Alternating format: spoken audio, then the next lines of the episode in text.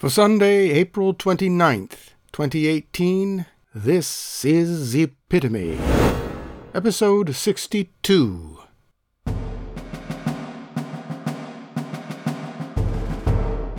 Ambrose Bierce, born on June 24th, 1842, was an American journalist, poet, Civil War veteran, and short story writer. He is widely known for stories such as An Occurrence at Owl Creek Bridge, Chickamauga, The Moonlit Road, and for The Devil's Dictionary.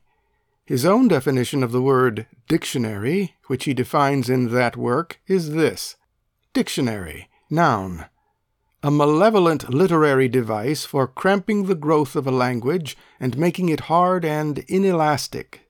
This dictionary, however, is a most useful work.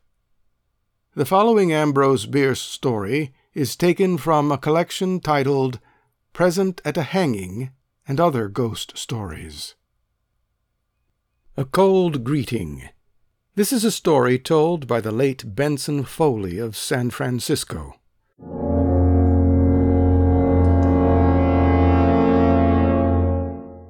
In the summer of 1881 I met a man named James H. Conway, a resident of Franklin, Tennessee. He was visiting San Francisco for his health, deluded man, and brought me a note of introduction from Mr. Lawrence Barting. I had known Barting as a captain in the Federal army during the Civil War. At its close he had settled in Franklin, and in time became, I had reason to think, somewhat prominent as a lawyer. Barting had always seemed to me an honorable and truthful man and the warm friendship which he expressed in his note for Mr. Conway was to me sufficient evidence that the latter was in every way worthy of my confidence and esteem. At dinner one day, Conway told me that it had been solemnly agreed between him and Barting that the one who died first should, if possible, communicate with the other beyond the grave in some unmistakable way.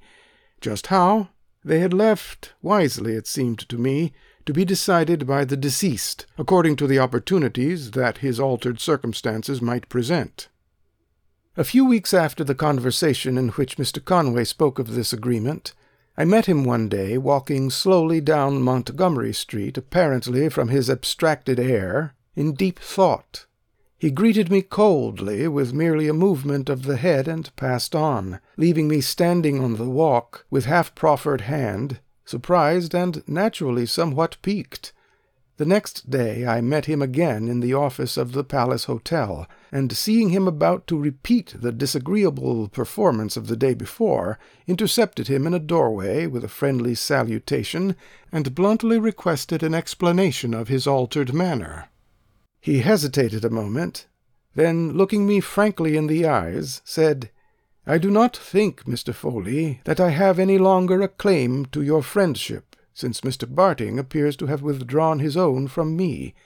For what reason, I protest I do not know. If he has not already informed you, he probably will do so. But, I replied, I have not heard from Mr. Barting. Heard from him? He repeated with apparent surprise. Why, he is here. I met him yesterday, ten minutes before meeting you. I gave you exactly the same greeting that he gave me. I met him again not a quarter of an hour ago, and his manner was precisely the same. He merely bowed and passed on. I shall not soon forget your civility to me. Good morning, or, as it may please you, farewell. All this seemed to me singularly considerate and delicate behavior on the part of Mr. Conway. As dramatic situations and literary effects are foreign to my purpose, I will explain at once that Mr. Barting was dead. He had died in Nashville four days before this conversation. Calling on Mr. Conway, I apprised him of our friend's death, showing him the letters announcing it. He was visibly affected in a way that forbade me to entertain a doubt of his sincerity.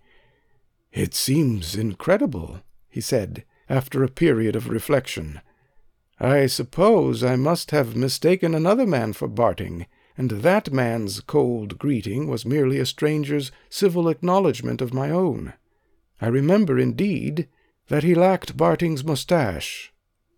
Doubtless it was another man, I assented. And the subject was never afterward mentioned between us. But I had in my pocket a photograph of Barting, which had been enclosed in the letter from his widow.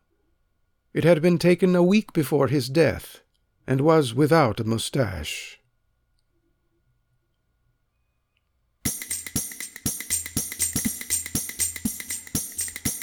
Until our next episode, this is Bob Gonzalez wishing you a long, healthy, and happy life.